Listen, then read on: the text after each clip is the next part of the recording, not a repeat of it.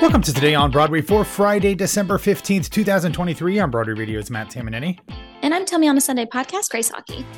Grace, this is, we're exactly like 10 days now from Christmas. That means over the next few weeks, we will still have some Today on Broadway's next week. We're not exactly sure of our schedule yet, but we will be doing some mailbag episodes. We can also take suggestions on other types of episodes beyond that that we uh, that you would like us to do both here in the regular feed and over on Patreon. So, if you have suggestions or have questions that you want us to answer, head over to patreon.com slash Broadway Radio, broadwayradio.com slash Patreon, and send us a message there.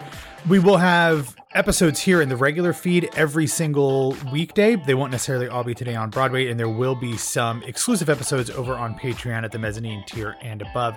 So keep your eyes out for that and all of the special perks for the higher tiers as well. But Grace, let's get into the news today. And this is something that on one hand is not a surprise, but uh, on another hand is a little bit of a surprise, I suppose. But yesterday, Deadline reported that just as Netflix's Stranger Things was getting ready to make its official opening night in London with Stranger Things colon the first shadow, the thing that we all assumed was that the show is planning on coming over to Broadway. What I had not anticipated, although I probably could have figured it out if I had thought about it, but it's called The First Shadow, and apparently it won't be the only shadow because the show is intended to be the first in a trilogy of stage plays set in Hawkins, Indiana, where the series is set and they d- explore all the backgrounds of the characters that we know from the TV series. And being somebody who doesn't know a ton about um, Stranger Things, I imagine, Grace, that they could go far beyond if these are successful they could do many more than just three but it's interesting to me that we don't see a ton of stage franchises and when we do the sequels usually don't do very well but doing something that is based on a beloved episodic TV show that has very set stories told in individual seasons this kind of makes sense to me. This first play is written by Kate Trefry with Stephen Daldry and Justin Martin co-directing. It is opening on Thursday night. So by the time you hear this in the regular feed, you can probably find reviews as well. But not surprised it's planning on coming to Broadway, Grace. Interested that they are trying to turn this into a trilogy though. Matt, I don't think that they're trying. I think they're doing it. I think that they're, they're yeah, they've fair. made a trilogy. I think it's smart. I mean, like we've talked about before on the show, there's a plan in place. Like this level of commitment to the prequel of it all does not come without its strings. And I think that it's really exciting for anybody who's a huge fan of the show to continue to pull and tug on this existing IP that they've created, this whole world that they've created, and putting it on stage. So I kind of appreciate the fan service of it all and the fact that they're saying there's more to unlock, there's more to uncover, I think is a part of a really great plan. What's interesting is, is it, uh, it's hard for us to talk about it because there is literally next to no information about this show out there, doing up very similar to what Harry Potter and the Cursed Child did when it opened first in London and then in New York. They are handing out little buttons and, and flyers and stuff, reminding people to keep the secrets of the show is that it explores when Henry Creel first moves to Hawkins in 1959. Creel goes on, spoiler alerts for the shows, I guess, um, goes on to be the ruler of the Upside Down. Uh, this also shows high school versions of Stranger Things characters Jim Hopper, Bob Newby, and Joyce Maldonado. We don't know a lot about the plot, but the first act is called Chapter One The Girl from Nowhere. Okay, we'll see what that's all about. We will obviously learn more as you know we get reviews from opening night and stuff. But interested to see what this is all about and how they were able to you know flesh this out into the you know the Stranger Things extended stage universe and all of that. All right, yesterday we got um, some sad news, and one of the most iconic directors in all of stage history, Michael Blakemore, passed away at the age of 95 earlier this week. Michael Blakemore spent most of his directing time over in London, where he was at one point the associate director of the National Theatre. But he has a very cool piece of Broadway and Tony Awards history. He is to to date the only person to ever win Tony Awards for Best Director of a Play and Best Director of a Musical in the same season. He did it in 2000 when he won for Copenhagen as the play, and then the revival of Kiss Me Kate starring Brian Stokes Mitchell and Marin Mazzie. Um, he won both of those. Interestingly enough, he was also nominated in those two categories 10 years previous for Lettuce and Lovage as the play and City of Angels for the musical. He directed a number of other beloved shows, most notably Noises Off, both first in London and in New York. And I have to tell you, Grace, like having directed plays, anytime I see Noises Off, I'm like, oh, there are people who are just like excellent at this and there is no way that I could ever do that because just the timing and the the the specificity and the perfection of noises off when it is done right just absolutely blows my mind. He also directed The Life on Broadway as well as Blithe Spirit which was his final show on Broadway and the second in 2 years that he directed Angela Lansbury in. He also wrote a number of very important theatrical books, one of which I have. So a lot of people sharing their thoughts, not only on having worked with him, but having seen shows that he directed. And um, again, shows like Noises Off, that that Kiss Me Kate, uh, just absolutely I- iconic work, and somebody who uh, will be greatly missed, especially based off of all of the comments from people who worked with him over the years. Grace. Yeah, I mean, uh, to your point, noises off when executed is like the greatest gift to theater in the world, and I think mm-hmm. that your your sentiment summed it up perfectly. And and I think what better gift to give the world, right?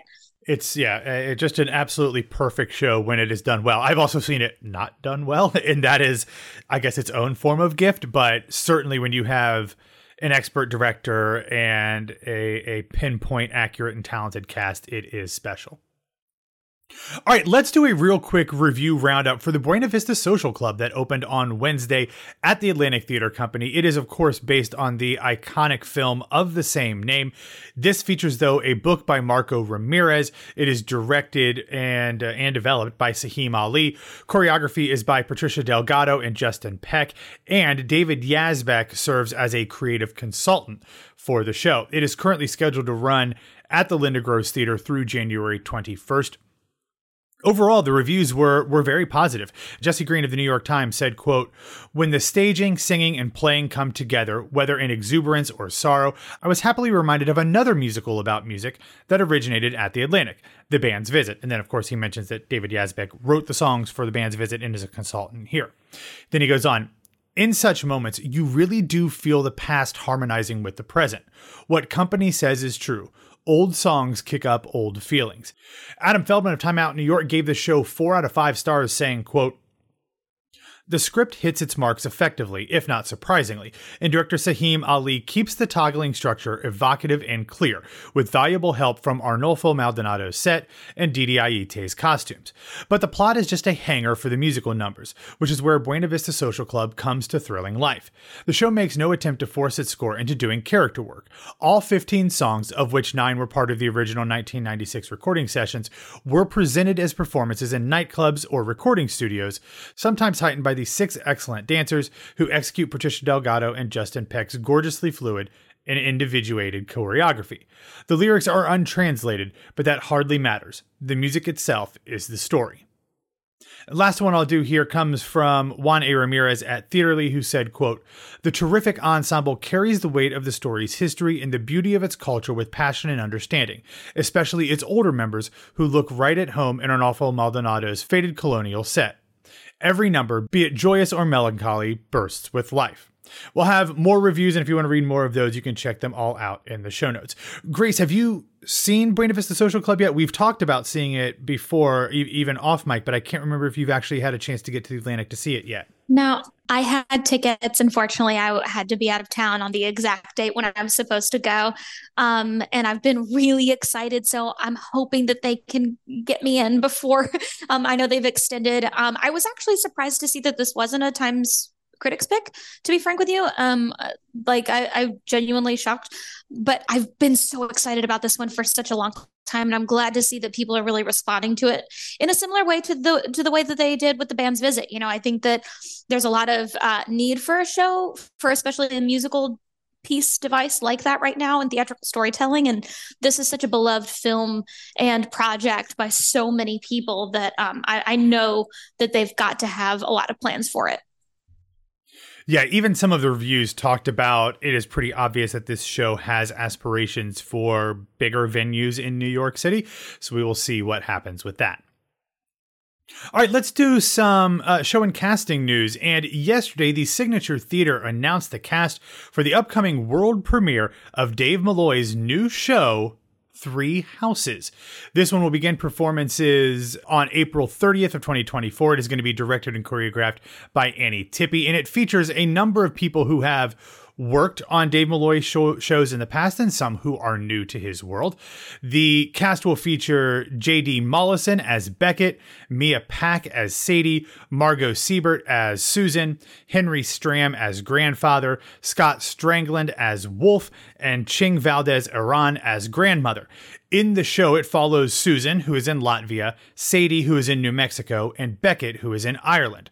All three are alone, all three are haunted by their grandparents. All three hear the big bad wolf scratching at the door. I am fascinated to know if that is a metaphor with the big bad wolf or if that is actually like the big bad wolf at the door because with a Dave Malloy show, Grace, there's really no telling. It could be either way. It could be a metaphor or we could actually see the big bad wolf on stage at any point.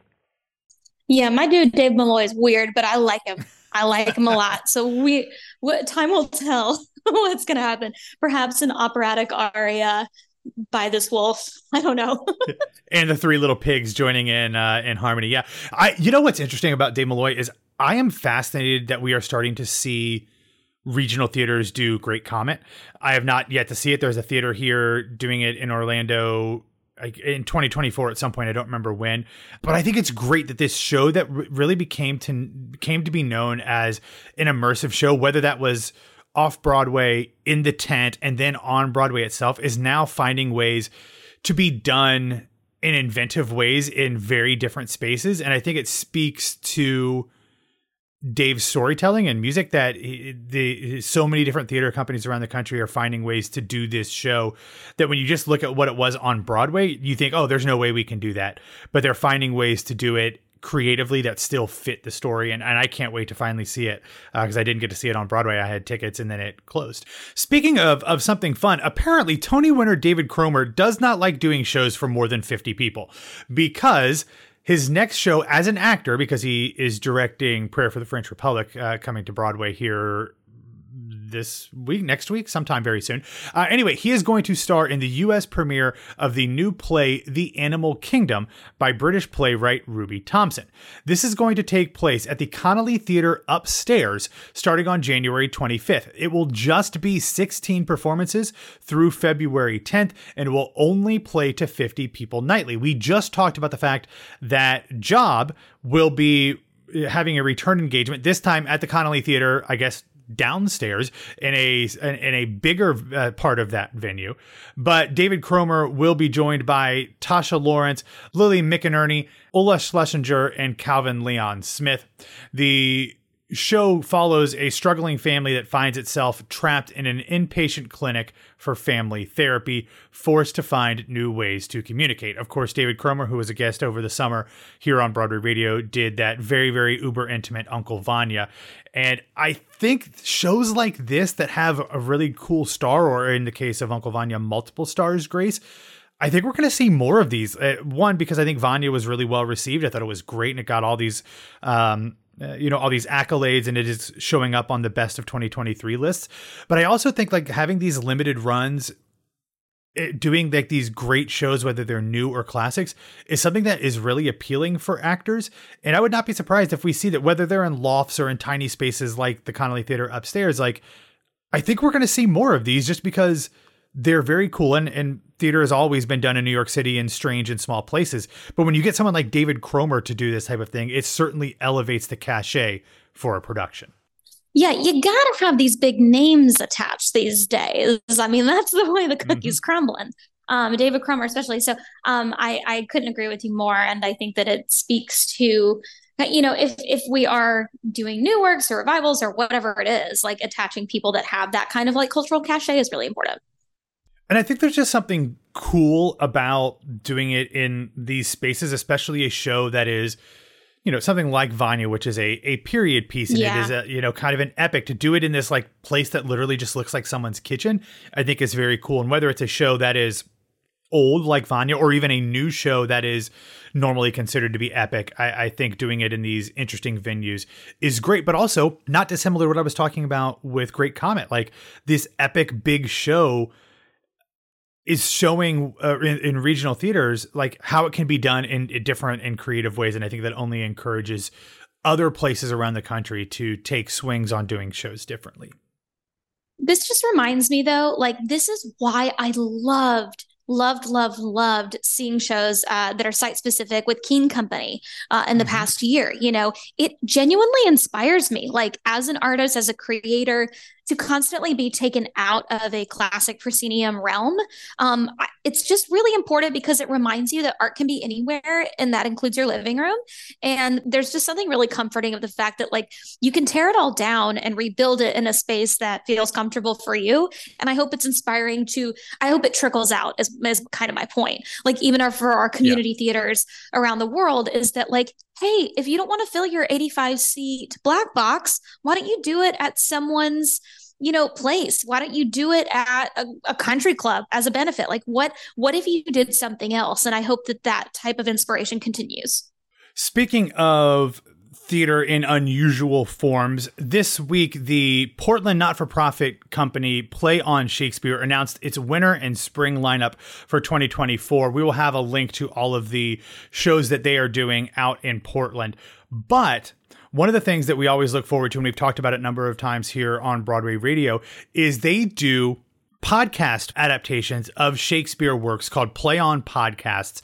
This most recent one, recent one will air its first episode on Monday, December 18th, and it will be an adaptation of Romeo and Juliet translated. I it's in English, so I'm not sure what the translation means, but I guess translated into modern English, I suppose by Hansol Jung and directed by Dustin Willis. The radio play itself will be done by Catherine Eaton. As I said, the first episode comes out on Monday. This is a joint production with Play on Shakespeare, uh, the National Asian American Theater Company, and Two River Theater. So additional episodes will be released in the new year, but you can hear the first episode of Hansol Jung's adaptation of Romeo and Juliet on Monday. I'm such a fan of Hansol Jung's work and I love Two River. I want to shout out Two River Theater Company. They are amazing. Their staff is incredible. They they continue to make their subscribers happy but push the envelope. Um, I just like to see their name attached to this is all I wanted to say. Absolutely. All right, I have two recommendations. One of which is a new music video for the cast recording from Merrily We Roll Along's uh, version of Old Friends. It's great. I love it. I love seeing you know behind the scenes as they're recording these. But the other one, Grace, the final Jeopardy question from I guess Wednesday was in the category of movie musicals, and I want to see if you can get this because I'm going to admit to you I did not get the answer to this. But the answer, so to say, was quote of the musicals to win an Oscar for Best Picture, one of the two with one word titles based on and named for literary characters. So they want you to say one of the two options of musicals that won Best Picture Oscar that are just one name titles and based on a literary character. I did not get either of them. I went with one, but I wasn't sure if it won best best picture or not, and I don't believe it did. So, do you know? Can you come up with either of the two? I thought Chicago. Is that not one of them? what? No, it's based on. It has to be named for a literary character. So, uh, oh uh, um, god, yeah, one word title named for a literary character. Wow, no, this is a good stumper. What is it? So, okay, my guess was Yentl, but I wasn't really all that sure that Yentl won Best Picture, and I mm. don't believe it. I don't believe it did. I'm actually looking here now. No, it was it was it won an Oscar, but not for Best Picture. The two possible answers were Gigi and Oliver, which I feel like I should have gotten Oliver, but I didn't. Consider yourself dumb oh, I see what you did there. That was good. That was quick, Grace. I'm proud of you uh, and and impressed. All right, everybody, that's all that we have for today. Thanks for listening to Today on Broadway. Follow us on Facebook, Twitter, and Instagram at Broadway Radio, and you can follow me pretty much anywhere at BWW Matt. Grace, where can people find you? You can find me at It's Grace Aki. All right, everybody, have a wonderful Friday, a wonderful weekend. We'll be back to talk to you on Monday.